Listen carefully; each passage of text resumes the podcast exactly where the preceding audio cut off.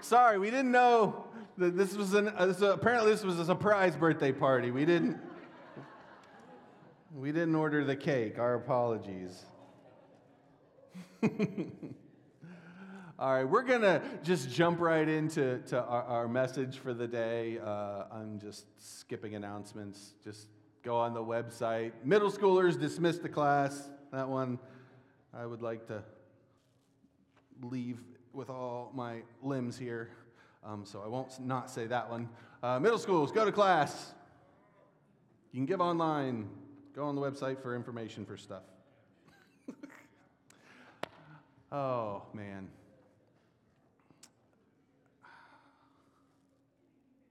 Need to pull this out so I know how much trouble I'm in. Uh, all right, question for you.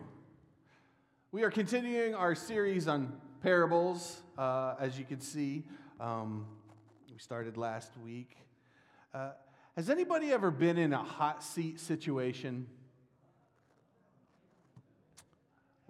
Maybe it was a, a job interview, um, that first big uh, meet the family dinner, or that first time you, you know, you, you, you meet the, the, especially you guys, um, you know, the first time you meet the, the father of, of the, the, uh, the lady you're interested in, that, you know, in that first conversation.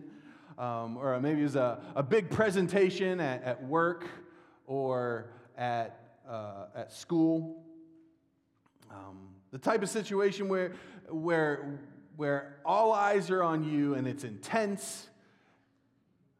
It's a hot seat kind of situation. And um, the reason I bring this up is this is, this is the, the kind of the context that we find the parable that we're going to look at today um, in, in, Scripture. This is where Jesus finds himself in, in, in the text this morning.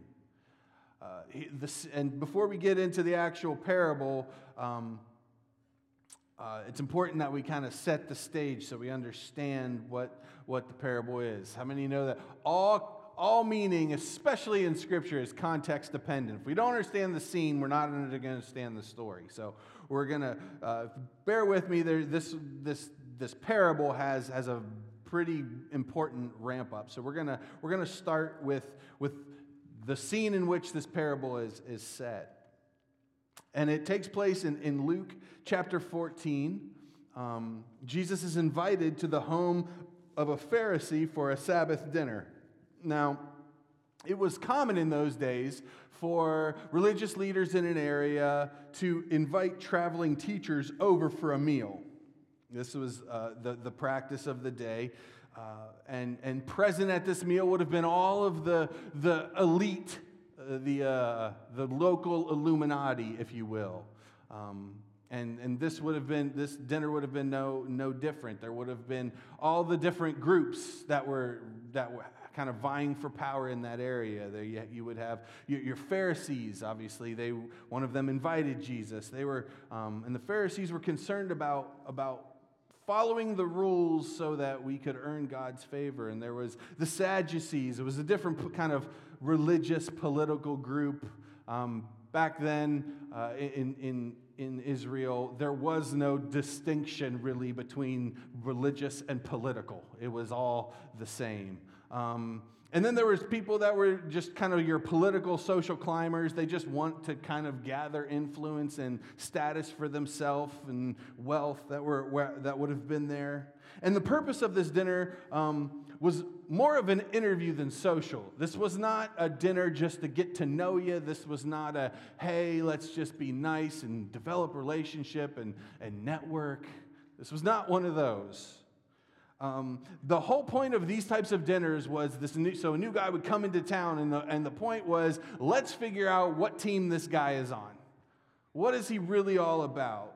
Typically, the invited guest's goal was to get out there, and, and, the guests that would come in, their goal would be to get the approval of these leaders, because these were the who's who in the area. And if they wanted to operate and they wanted access to the synagogue and they wanted to be able to um, have influence themselves in that area, they needed the, some of these people at least to sign off on what they were saying. So the, typically, the traveling preacher or teacher or whatever, their goal in this meeting is to try and convince some of the people there at least that, that what they were saying was valid and that they were on at least one of the teams present. This is not the strategy that Jesus employs. This is um, the exact opposite of what, what Jesus did. Instead, Jesus initiates a ridiculously awkward conversation. How many people out there, anybody out there enjoy awkward conversations? No, there's, there, I know a few people in my life that genuinely enjoy awkward conversations. They enjoy instigating them, they enjoy being a part of them. I think those people are weird and they're rare. Most of us avoid awkward conversations, right? But I love that about Jesus, how comfortable he was with making other people uncomfortable.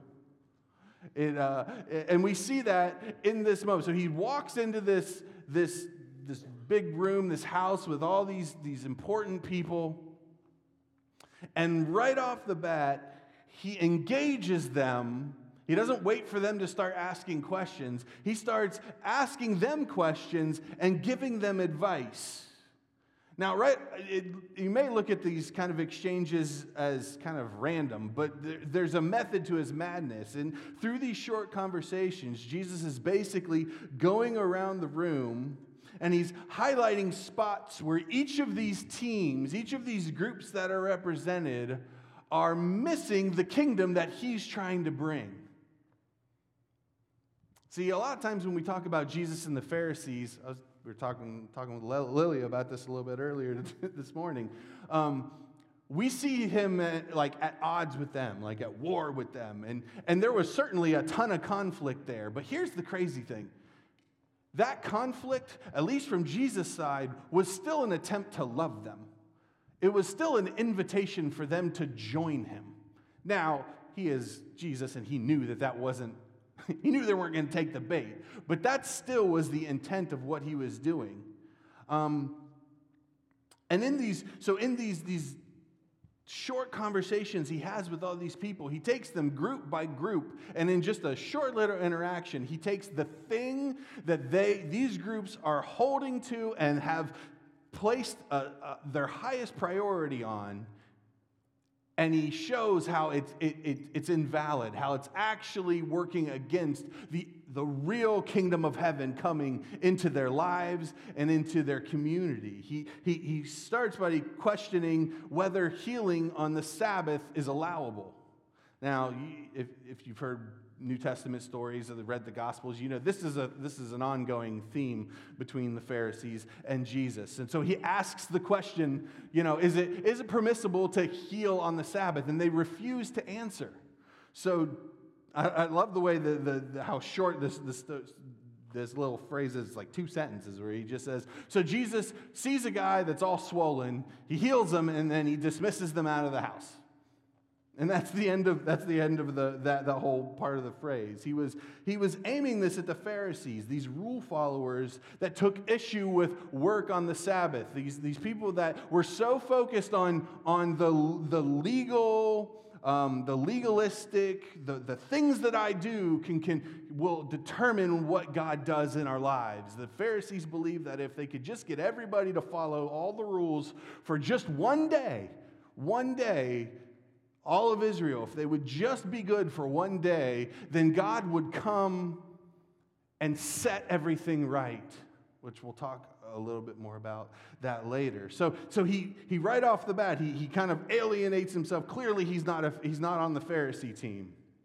And then next, he sees how people are, are coming in and they're trying to get the best seat because in that day and age, it was all about, it was very, uh, it was very they were very intentional about where they sat in the room. So you had the, the, the, the, table of prominence, or the most, you know, the head or the host or whatever would sit there, and everybody would sit in order of importance from that person on. And so there was always this jockeying, and Jesus is watching this go on. And so um, he, he looks at them and he, que- uh, let's see, where am, I, where am I at? Lost my place. So he sees that the people are coming. He tells them that it's better to humbly take a seat in the back and let, let the host invite you up. rather than sit at the front and then somebody more important than you come in and you be embarrassingly asked to, to jump into the back. He's trying to teach them the power of godly humility. And now, this would not have sat well with the, the, the, the political and social climbers that were there, whose, pe- whose whole lives were wrapped up in just trying to get ahead, get a little more notoriety, get a little more wealth, get a little more influence. He goes right at them. And then finally, in the, the ultimate awkward conversation, kind of unprompted, he turns to the host of the event and he advises him that it's in better to, in, it would have been better for him to invite the poor and the lowly to dinner. And in doing so, he would store up treasure in eternity in the resurrection of the righteous. Now, this phrase, the resurrection of the righteous, is where, where Jesus really is kind of I don't say sticking it to, but kind of sticking it to the, the last major group that was there. See, there's a, a, a, there was a prominent group that would have been represented called the Sadducees, and they were, they were basically kind of the, the part of the religious elite that didn't actually, actually believe in a supernatural. And so, in Jesus saying this, that, hey, you should do all this stuff specifically because you will store up treasure in the supernatural, in the, the, the resurrection of the dead, um, he was letting them know he's putting this whole group, I, I'm not with y'all, right? I don't, we're not, we're not going to be buddies. And so he, he makes it clear that he's not on, on any of these teams. He sets himself apart. He declares that I, I will not be put in any of your boxes. And Jesus still says that to us today. Your understanding, your knowledge, your relationship of who God is, of who Jesus is, is only a fraction. It's, it's just a, a, a toenail on an elephant of the real whole picture.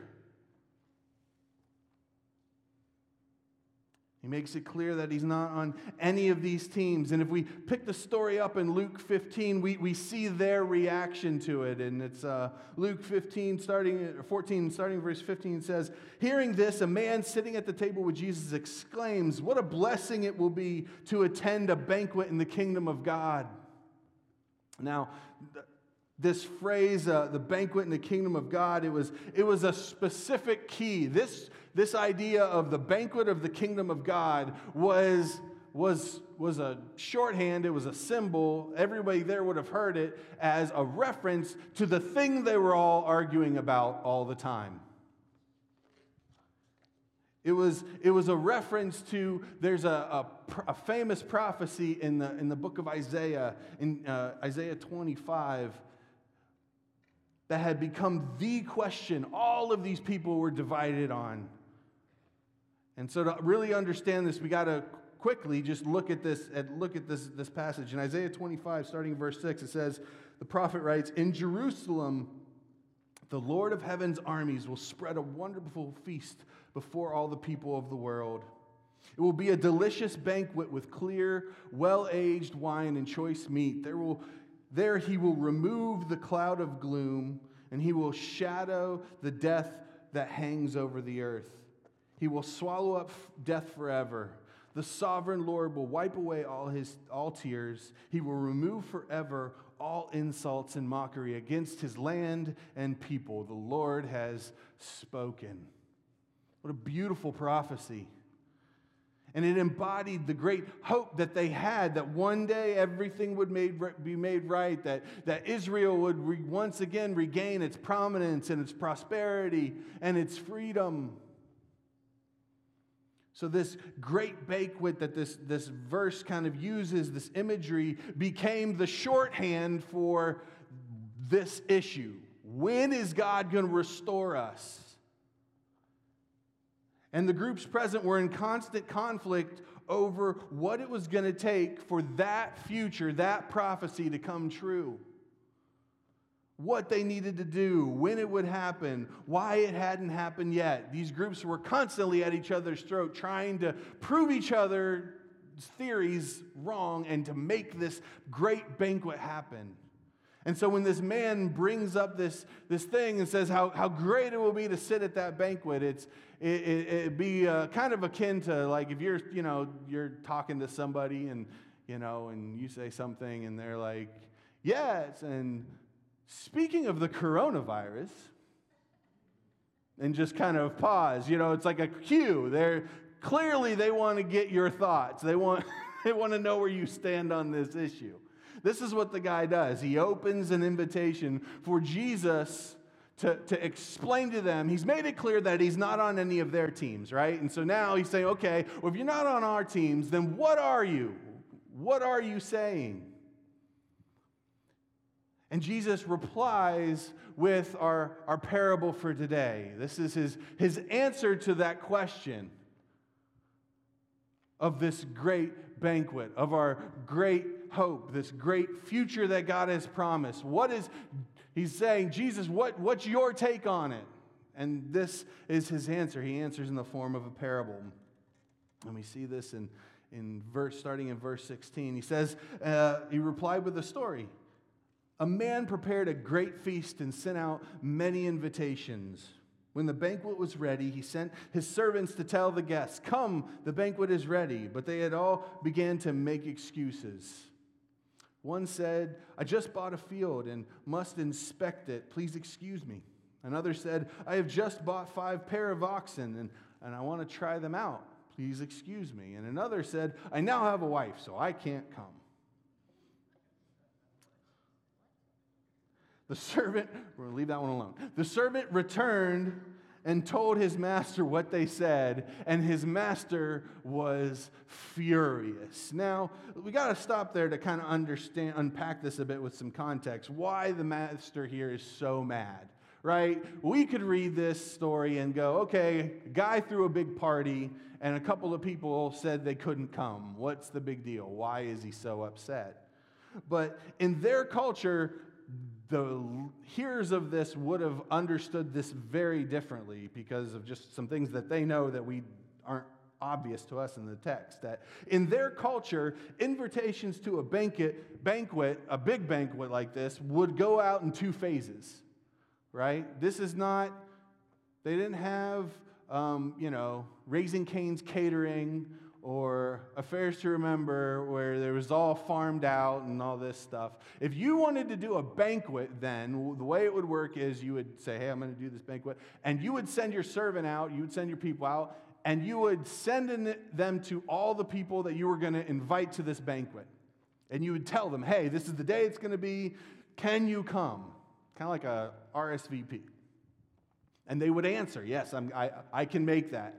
I can, whatever. At that point, there is much more than today. There was a, you were giving your word you're coming to this banquet because the amount of effort it took to prepare a banquet was phenomenal back then. You had to acquire livestock and make sure you had enough and bake and all these things. It took, took just a Herculean feat to have all of the things that you needed to feed a giant group of people at that time. So once you said you were coming, you were expected to come.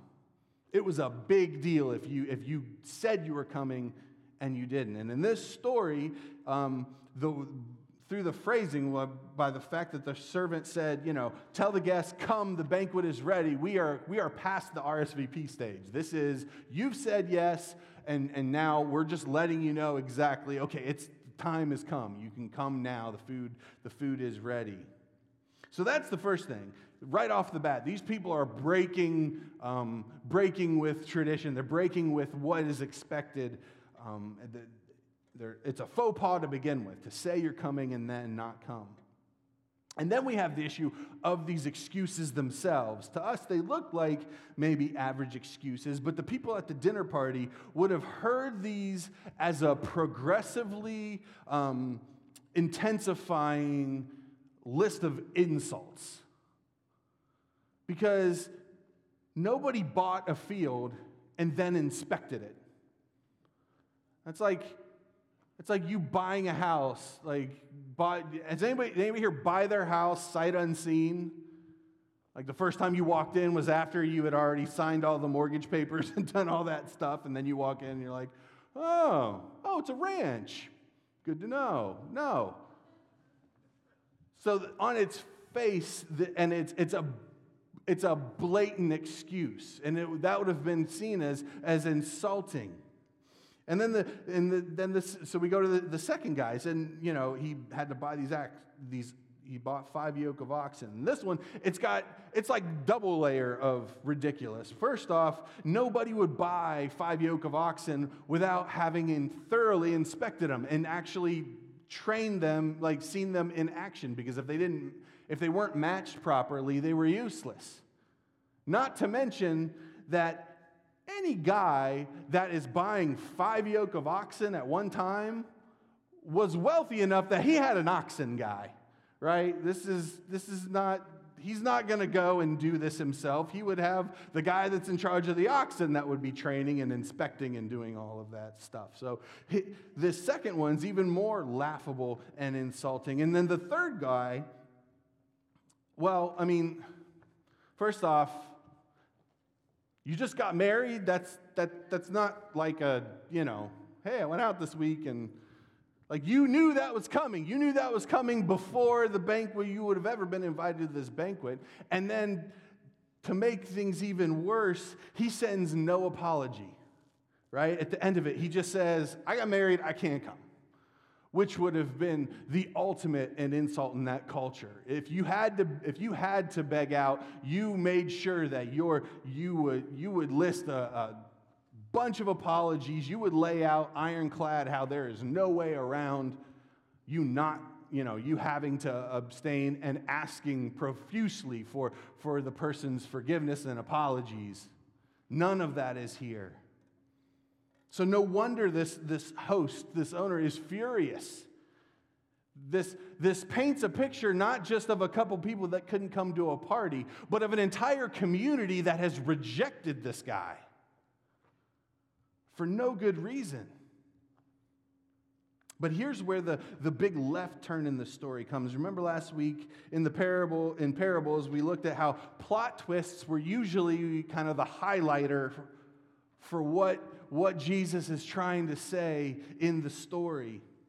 And if you ask the audience at this point what happens next in the story, typically they all would have they all would have told some version of how the host would have retaliated or punished or excommunicated all of the offenders because their offense was so great.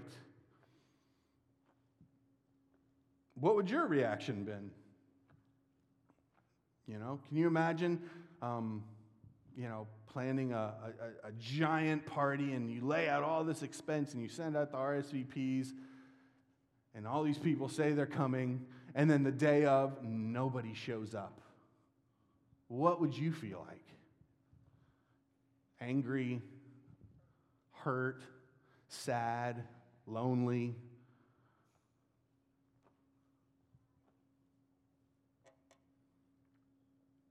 But that's not what happens here. Look at the rest of the story, starting in verse 21. It says, The master was furious and said, Go quickly into the streets and alleys of the town and invite the poor, the crippled, the blind, and the lame. And after the servant had done this, he reported, There's still more room. So his master said, Go out to the country lanes and behind the hedges and urge everyone, uh, urge anyone you find to come. So the house will be full. And for none of those I first invited will get even the smallest taste of the banquet. So here's where we have our, our great, great twist our big idea for this parable. Because remember, parables are primarily of Jesus teaching us about himself and about God. So, what do we learn in this twist? We see here, we see a host who has been unfairly rejected and insulted to the po- point of provoking him to anger by this community. And instead of reaching for vengeance, he chooses to direct his anger into grace. God will reveal how gracious he is, and he will use anyone to show it. The one thing all of those religious groups, all the people he's telling this story to agreed on, there was one, one thing really, when it came to the great banquet at the end that they all agreed on that the lame, the crippled, the poor, and the non Jew wouldn't be there. That was the only thing they agreed on. And here we have Jesus telling them a story about how the people that were supposed to be invited rudely rejected him. But instead of going after them, the host turns and extends this invitation to all the other people that never that that those people would never think should ever be invited to a proper banquet. This is the, the point of this parable. This is the heart of Jesus. He is trying to explain to these Pharisees, to this group of people, that his grace is bigger and bigger than their, their use of it. Regardless of what, what, how, how good they think they are, that they don't need it, God is okay with that. He's so big and he's so intent on expressing his grace that he will find the people that are willing to receive it, regardless of whether they are worthy of it or not.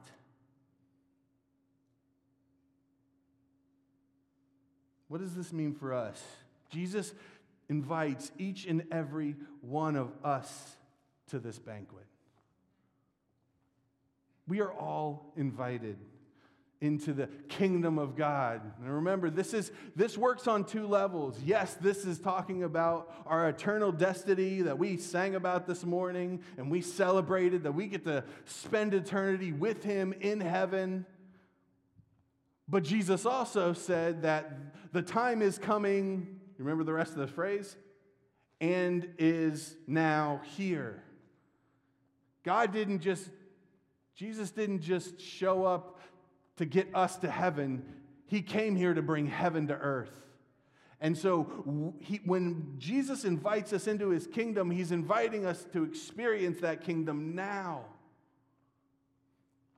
And I love in this story the last, the last phrase, the last group of people that it says that he, um, in the, the story, you notice that last group, he tells his, um, the host tells the servant, he says, go out and he says, the servant says, there's, you know, there's more, there's still more room. And so he says, go out and find anybody. Just go, go, go to the, the, the, the most outward places, anybody, and urge them, compel them to come. Why does he use that phrase there? Because he was now reaching out to a group of people that would have had a really hard time believing that they could be invited to the banquet. And I think it's such a beautiful picture of, of how Jesus interacts with us. That we, we may feel unworthy because we are. But he, Jesus, and this was kind of the burden for this morning that I felt that Jesus wants to compel some of us that this morning that he is, in fact, inviting you into the banquet, into his kingdom regardless of, of your circumstance, regardless of, of where, how you see yourself, He is urging us this morning.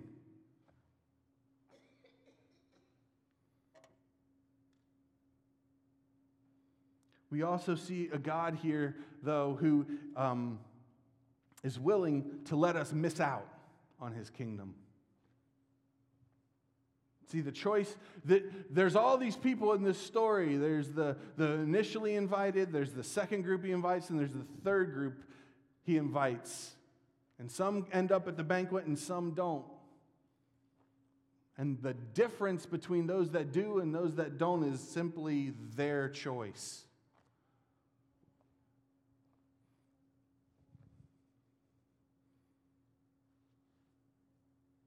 God is loving, and He will pursue us and He will pers- compel you. But He also gives us the option. He's a gentleman, He will not force you. And He is sovereign, and He is sufficient in Himself, He is not insecure. And if you decide to not not engage him or not allow him into a certain part of your life or, or shut yourself off from experience a part of his kingdom here on earth or in heaven, he is fine with that. It's sad. He would, he would compel you to, to reconsider, but it's not going to make him any less God.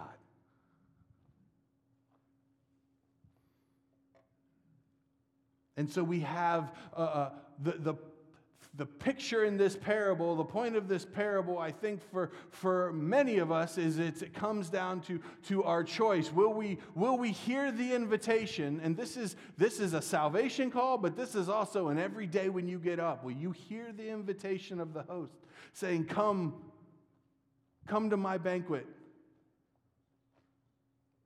Or will we choose to make an excuse. I'm too busy. I got this other thing going on. I don't have really time for that. I would, but man, work's crazy. I'll catch you next time.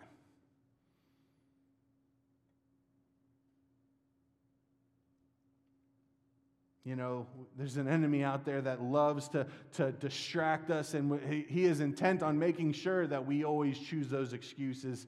Um, but the reality is, um, his, and the reality is, his tactics haven't really changed in 2,000 years.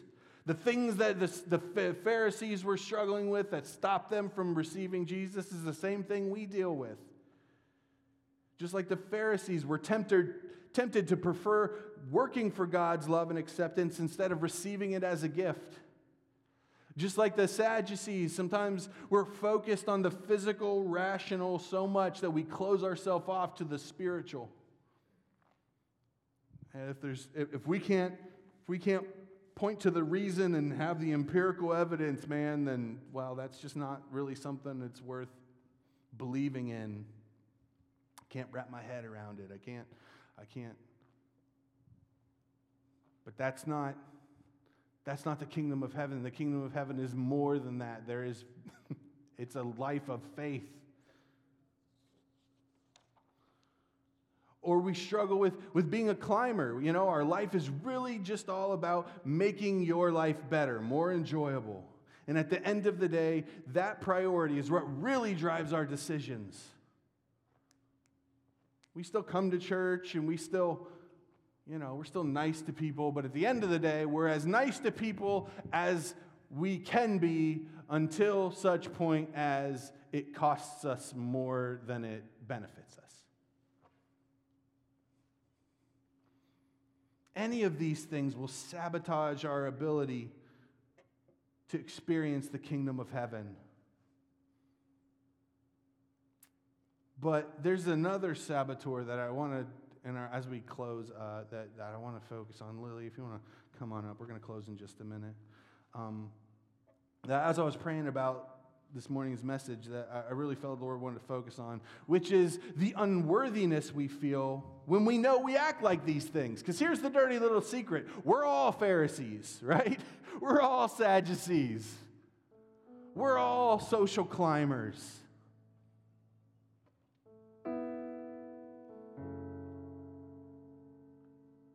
And it's so easy for us to, so easy for the enemy to use those moments, those actions, those choices to convince us of our unworthiness. You know, the, the enemy, I feel like his greatest weapon is he's really good at acting like a five year old. You ever had to, you ever argue with a five year old? or having a five year old that wants to convince you of something. Right? They use no reason, there's no logic behind what they're saying. It's all just emotional terrorism and repetition. They just browbeat you. Why? Why? Why? Why? Why? But I want it, but I want it, but I want it, but I want it, but why? Why? Why?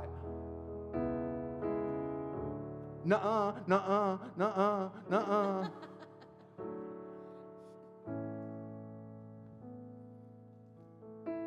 It's funny, but that's the way the enemy works with us. You're unworthy. We read our scripture. No, Jesus, Jesus loves me. We go to church and we're reminded that, that He's passionate for us, and, and, and we, we pray and, it, and we feel uh, we like we're walking towards God, and then, then we go out and we have our day and we go to sleep and we wake up the next morning, and the enemy is just sitting there going, You're unworthy. Yes, you are. Yes, you are. Yes, you are. Yes, you are. Yes, you are. Yes, you are. Yes, you are. Look at that. Yes, you are. Yes, you are. and eventually, we just get so bogged down, we just give in and say, well, maybe you, yeah, yeah, maybe you're right. Maybe I am.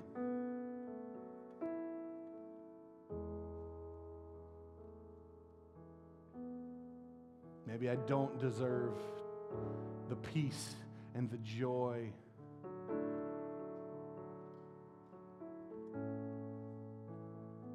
Maybe I don't deserve his, his closeness and the sense of, of feeling like God is connected to me. Maybe I haven't done quite enough.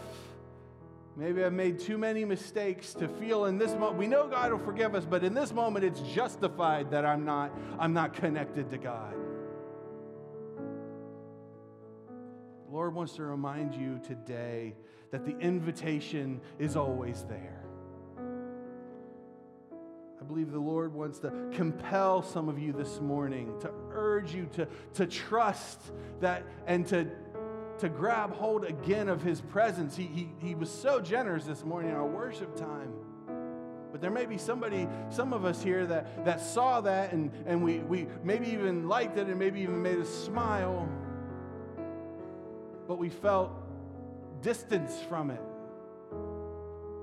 Because when we experience the presence of God, sometimes it, the enemy, when, when we're not in right standing with him or we don't feel like we're in right standing with him it brings he, the enemy uses that as, as a we experience shame. It's like I, I can't man that would be really cool but i'm just gonna stay over here. God's saying to us this morning that there is no condemnation there is no shame that is valid when we come to jesus that's the whole reason he came and died. That's the whole reason that he went through all of those things of that the, the, the, verse that was read this morning about the, the suffering that he did, he did all of that so that we wouldn't have to live in that shame, so that we could accept his invitation every day, every moment. Guys stand with me? I just want to do one thing as we close. and um,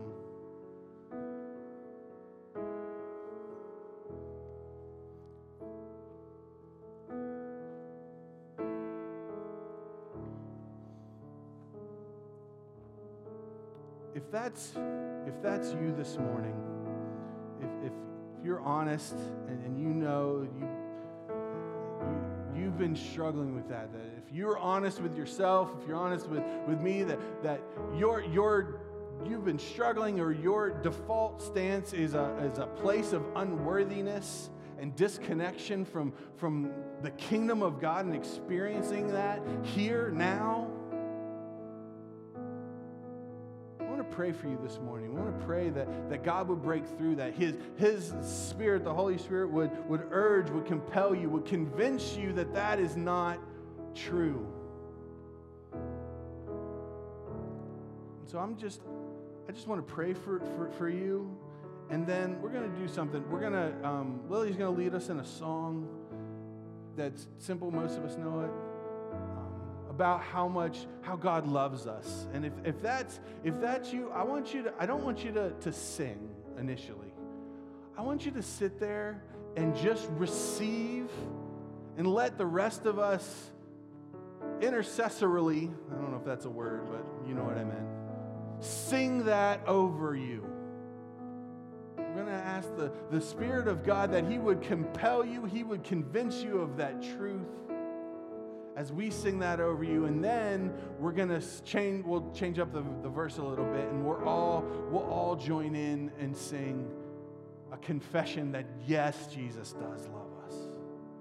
So father i, I pray for, for my brothers and sisters this morning that, that, are, that are here or online that, that are feeling unworthy. God, that the enemy has been whispering or shouting in their ear all of the ways that they have, they have acted like, like these, these three groups we were looking at this morning. and convince them that because of those, those mistakes, those sins, those shortcomings, whatever it is, that they, that they have invalidated your presence in their life, God. And we ask that you would convince them now, Holy Spirit. Would you just reach them and convince them? Would you impact on them your love? That your, your courage, your grace would just pour all over them this morning that they would experience the freedom, not that they deserve, but that you offer anyway.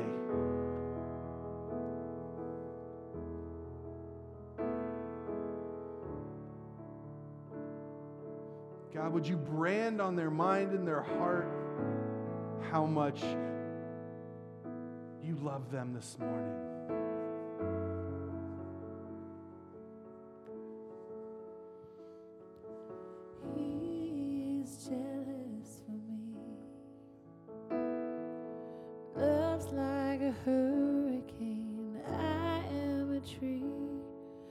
Bending beneath the weight of his wind and mercy. When all of a sudden I am unaware of these afflictions, eclipsed by glory, and I realize just how beautiful you are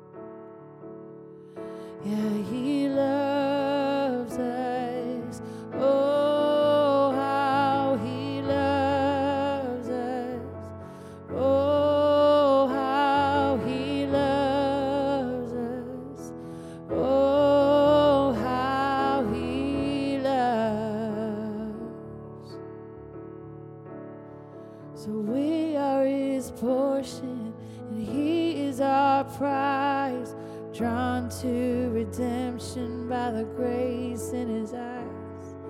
If grace is an ocean, we're all sinking. So heaven meets earth like an unforeseen kiss, and my heart turns violently inside of I don't have time to maintain these regrets when I think about the way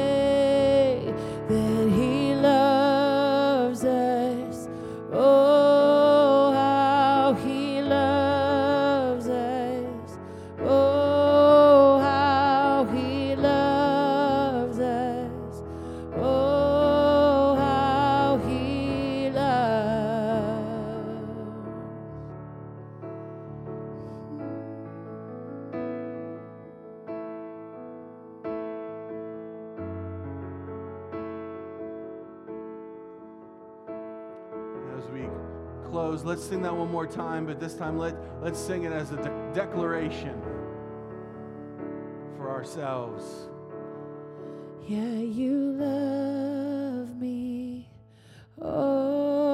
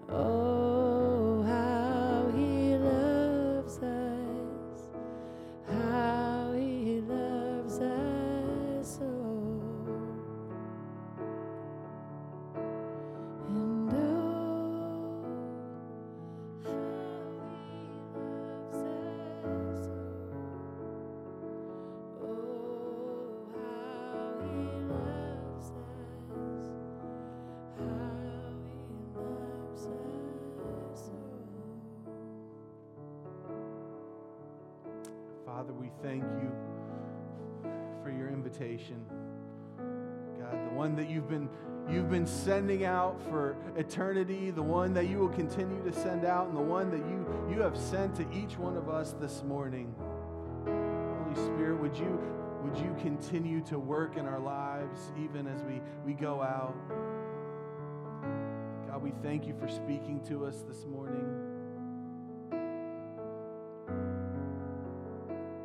Find fertile soil in our hearts. God, would you protect that, that seed, that thing, that word that you've spoken, that, that freedom that you've given? Would you, would you wrap it around our hearts? Would you vacuum seal it? Whatever, whatever you need to do to keep it fresh in us. May we guard it all week. May it grow to more passion, more love, more confidence in, in your activity in our life, more vision to see your activity in those around us, more boldness and more courage to participate in your kingdom expanding.